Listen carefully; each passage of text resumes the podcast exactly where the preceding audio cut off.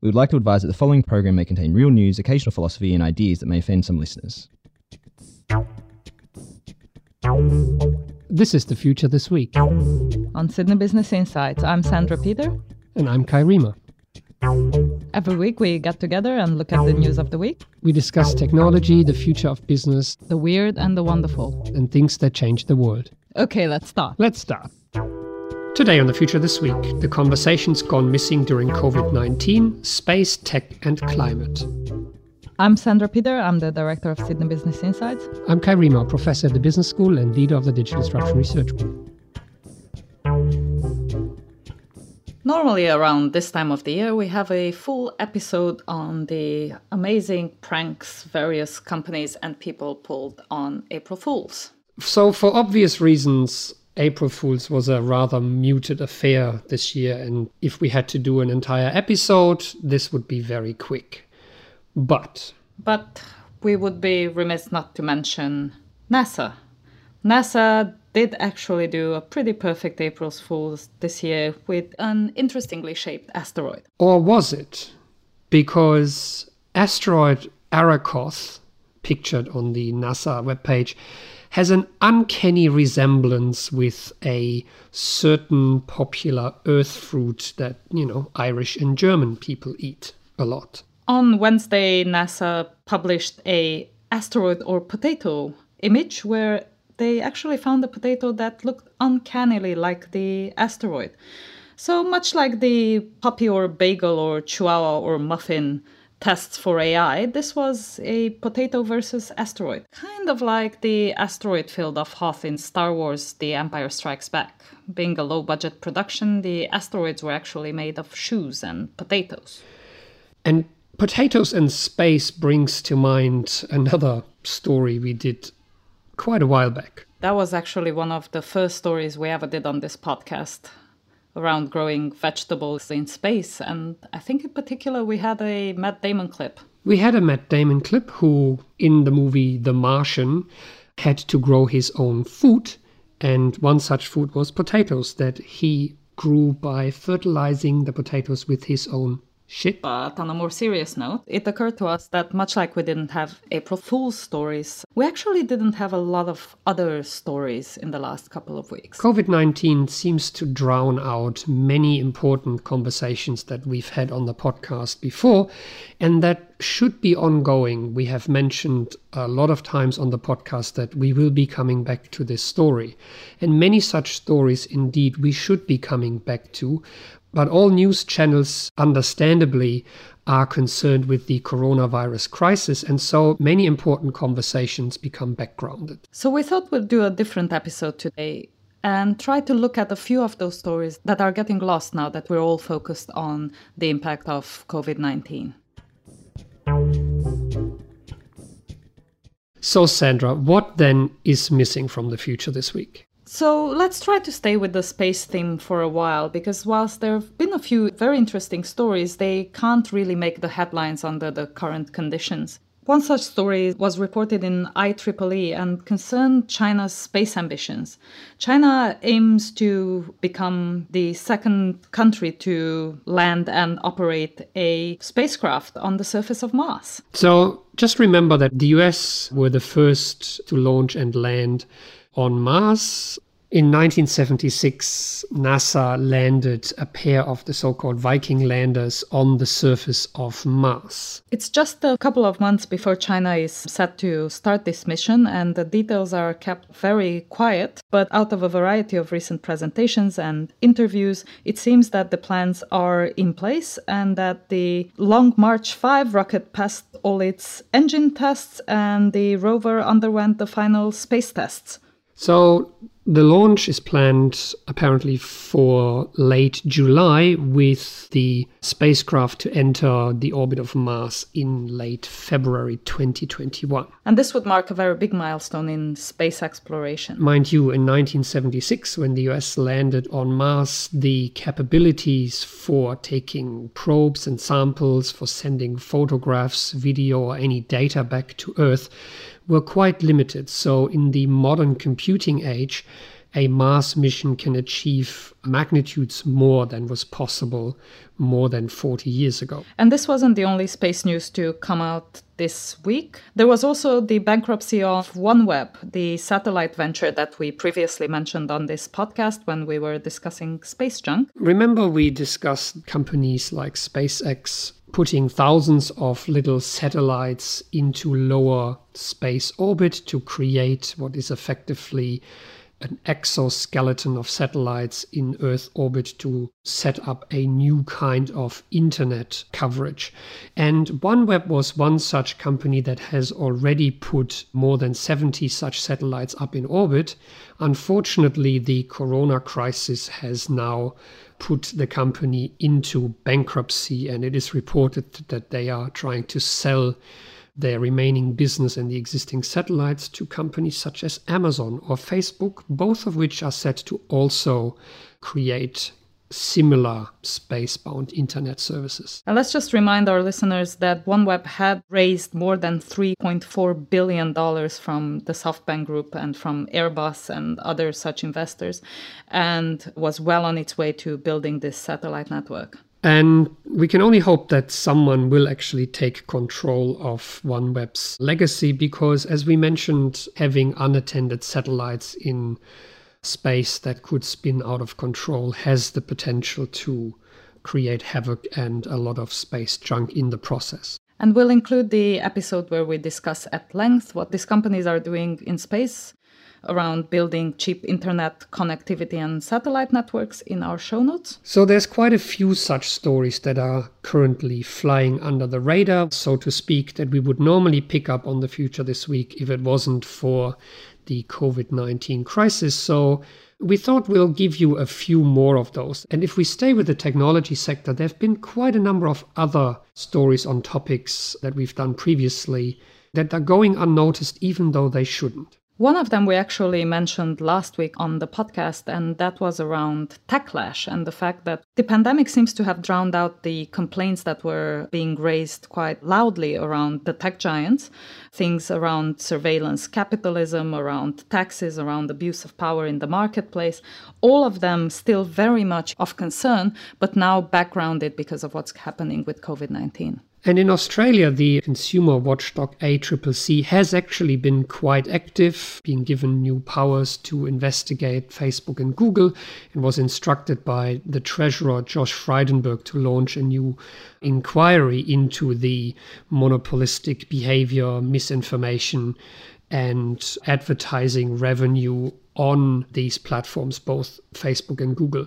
Again, something that would normally be a big topic that would make headlines that is barely noticed in the current environment. Also, one of the really big stories around tech and AI just before Corona hit was around Clearview AI, the controversial face recognition app that is currently being sued in the US let's remind people clearview built a app that was scraping billions and billions of publicly available images of individuals. And it was doing this, of course, without their knowledge and without their consent, and using them to build a database that they would then make available to companies and law enforcement agencies that were then using them to search that database to match them against any available photo or video footage. So think about a company like Best Buy using it to identify customers, or indeed law enforcement agencies, even in Australia to find out the identity of certain individuals. And under normal circumstances, this would really be a big topic in the tech and business world that we would be talking about. And so, just a few days ago, author Thomas Smith published a piece in Medium 10 where he reports on how shocked he was when he obtained from Clearview AI his own profile with his pictures and the information that the company has on himself.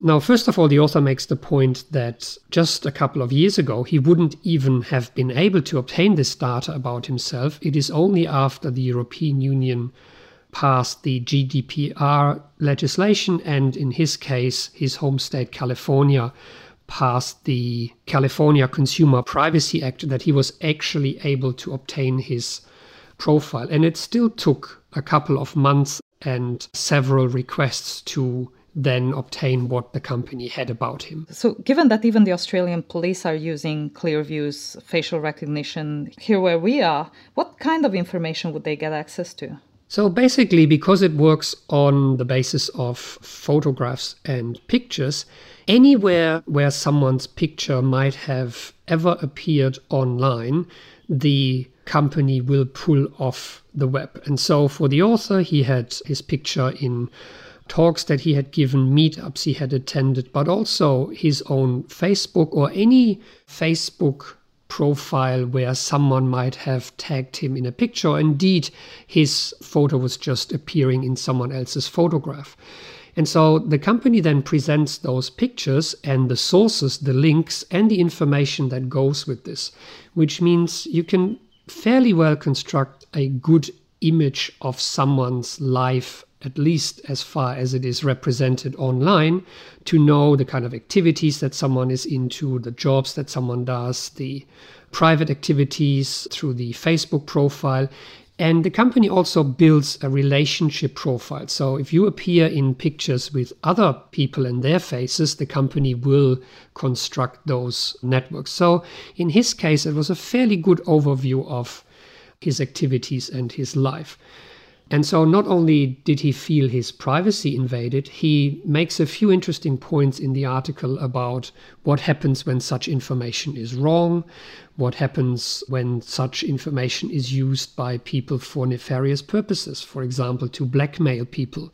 Mind you, the customer list, 2,200 customers, does not just include government agencies and law enforcement, but also various private companies. So there are many angles to this debate around Clearview AI and understanding the technology is one thing, accountability around the tools that are used by whether it's private companies or law enforcement agencies is another, and the ethical arguments around facial recognition as a broader topic still stand as we've discussed them a number of times on the podcast. And speaking of ethics of AI, another thing that's gone under the radar in the past couple of weeks has been Rome calling for AI ethics. So, indeed, Pope Francis delivered, as per the Vatican papers, the Rome call for AI ethics, which stated, and I quote, Now more than ever, we must guarantee an outlook in which AI is developed with a focus not on technology, but rather for the good of humanity and the environment and our common and shared home and its human inhabitants. A call that in the media has been termed a request for AI wokefulness. Indeed. So it's nothing more than a polite request to sign a pledge to consider implications of AI. But indeed, IBM and Microsoft both signed it. But it goes back to the very loud conversations we were having in Australia and overseas around the ethics of AI before the impact of the coronavirus. And we want to remind people that the development of these technologies is, of course, ongoing. And if the conversation subsides and is not being had, then technologies will enter our collective lives in more or less unchecked ways. And of course, there were many other news in the tech space that didn't get attention. So, for example, blockchain. Bitcoin, of course, is discussed a lot as an investment vehicle in the corona crisis and the price has deteriorated and that has made ample news. But of course, blockchain is a broader topic with applications in many other industries. And so, as a reminder, Computer Weekly just yesterday published an article that the air industry, who is taking such a battering from Corona, is looking at a potential 300 million pound savings by tracking cargo pallets and containers using blockchain to create a trusted delivery chain. And of course, other facets of the tech world as well were in the news. Facebook is being sued for discrimination based on race and disability, as well as for harassment. The sexism, both in the tech world and in the political world, came to the front again with the end of Elizabeth Warren's campaign.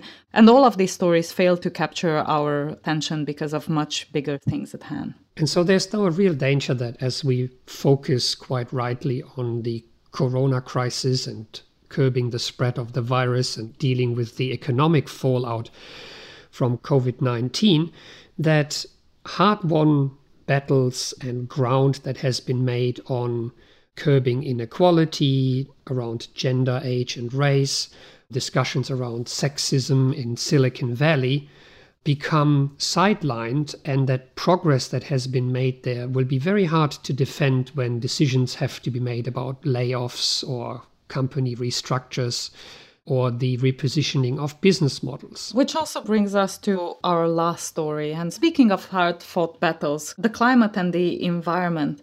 Sadly, we saw this week Wired magazine had an entire special issue dedicated to how will we all solve the climate crisis. And for both of us, it didn't even pop up in our newsfeed. We actually had to go looking for it. Mind you, such a special issue will not be planned and executed overnight, so they will have been working on this for weeks and months. And so the launch of the special issue coincides with the height of the COVID 19 crisis and therefore does not gain the kind of traction, the kind of audiences, the kind of acknowledgement that such a deeply researched series of articles would normally receive. So the special issue would have come off the back of the renewed climate conversations that we were having, the whole movement around Greta Thunberg.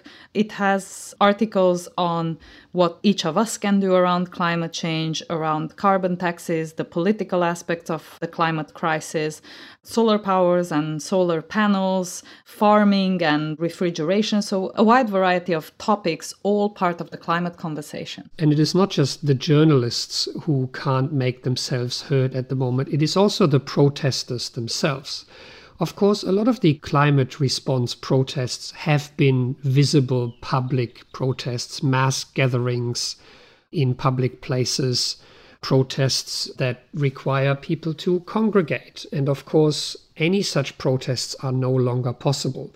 So, climate activists have tried quite hard and often unsuccessfully to move their protest online, to create movements on Twitter. And indeed, there was a New York Times article that we'll include in the show notes that was making the point that while hashtags and videos are good, using them to make the same kind of impact that live protests had would be much, much harder work. And there are ways in which people have been protesting on Twitter by sending out messages aimed directly at certain officials. They have tried phone banking, in which people would phone officials en masse to try to get a response, but none of them at the scale and with the effect that visible public protests have had. Because, as everyone can imagine, that the attention of many of the decision makers who would normally be concerned with climate change is, of course, elsewhere.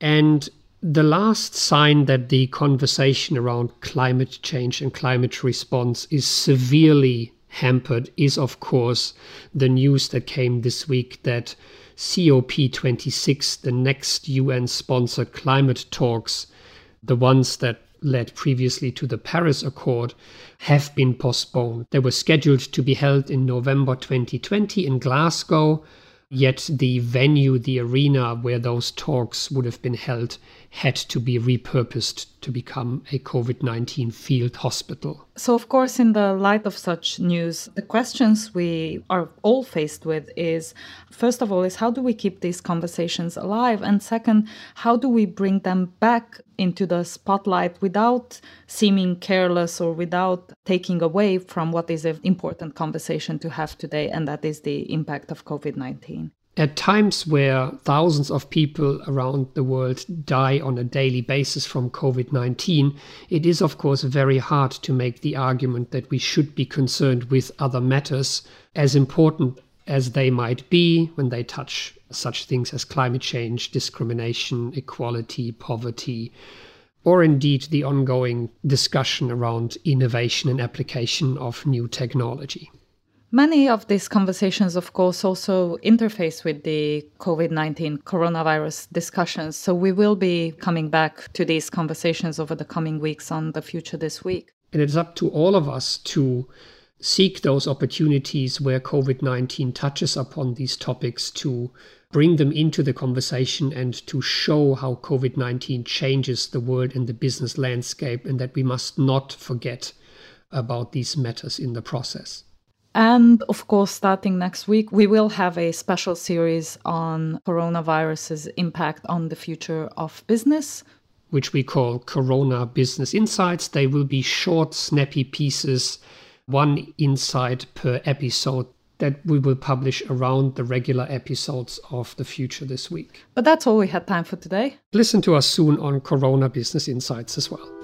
See you soon On the future next week. this week? Yes, but next week. On the future this week, next week. Thanks for listening. Thanks for listening. This was the future this week. Made possible by the Sydney Business Insights team and members of the Digital Disruption Research Group And every week, right here with us, our sound editor Megan Wedge, who makes us sound good. and keeps us honest. Our theme music was composed and played live on a set of garden hoses by Linsey Pollak. You can subscribe to this podcast on iTunes, Stitcher, Spotify, YouTube, SoundCloud, or wherever you get your podcasts. You can follow us online on Flipboard, Twitter, or sbi.sydney.edu.au. If you have any news that you want us to discuss, please send them to sbi at sydney.edu.au.